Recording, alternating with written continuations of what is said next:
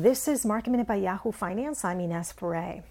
The markets ended in the red today, with Intel being the biggest decliner on the Dow. The Nasdaq lost the most percentage-wise from the major averages. Tech shares were under pressure as investors were rotating out of momentum stocks and into value stocks.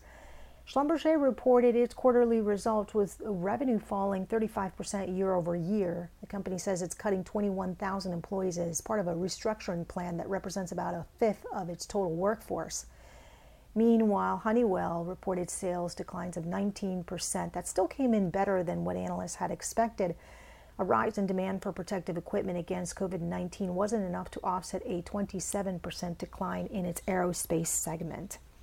And Moderna shares today were lower after losing a patent battle in court.